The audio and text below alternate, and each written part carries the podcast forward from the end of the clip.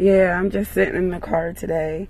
I just went and put in a job application for another job, which I kind of really didn't want to because I feel like I already have a job, but um we got this business going, you know, like my husband working, I'm working, we have a business going. Like why do I have to put in an application for another job?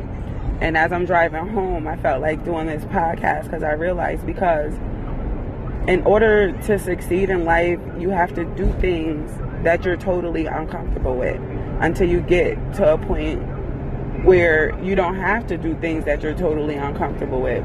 Like, if we want our business to succeed and we want to stay in the house because we need somewhere to live for our kids as well, like, I better go out there and get another job.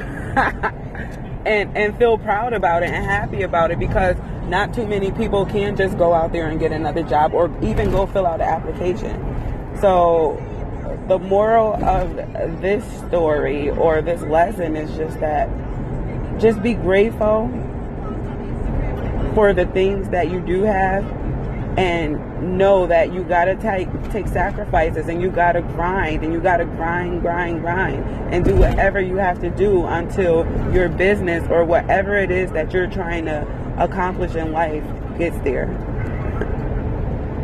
Thank you. I feel a little better. Have a wonderful day.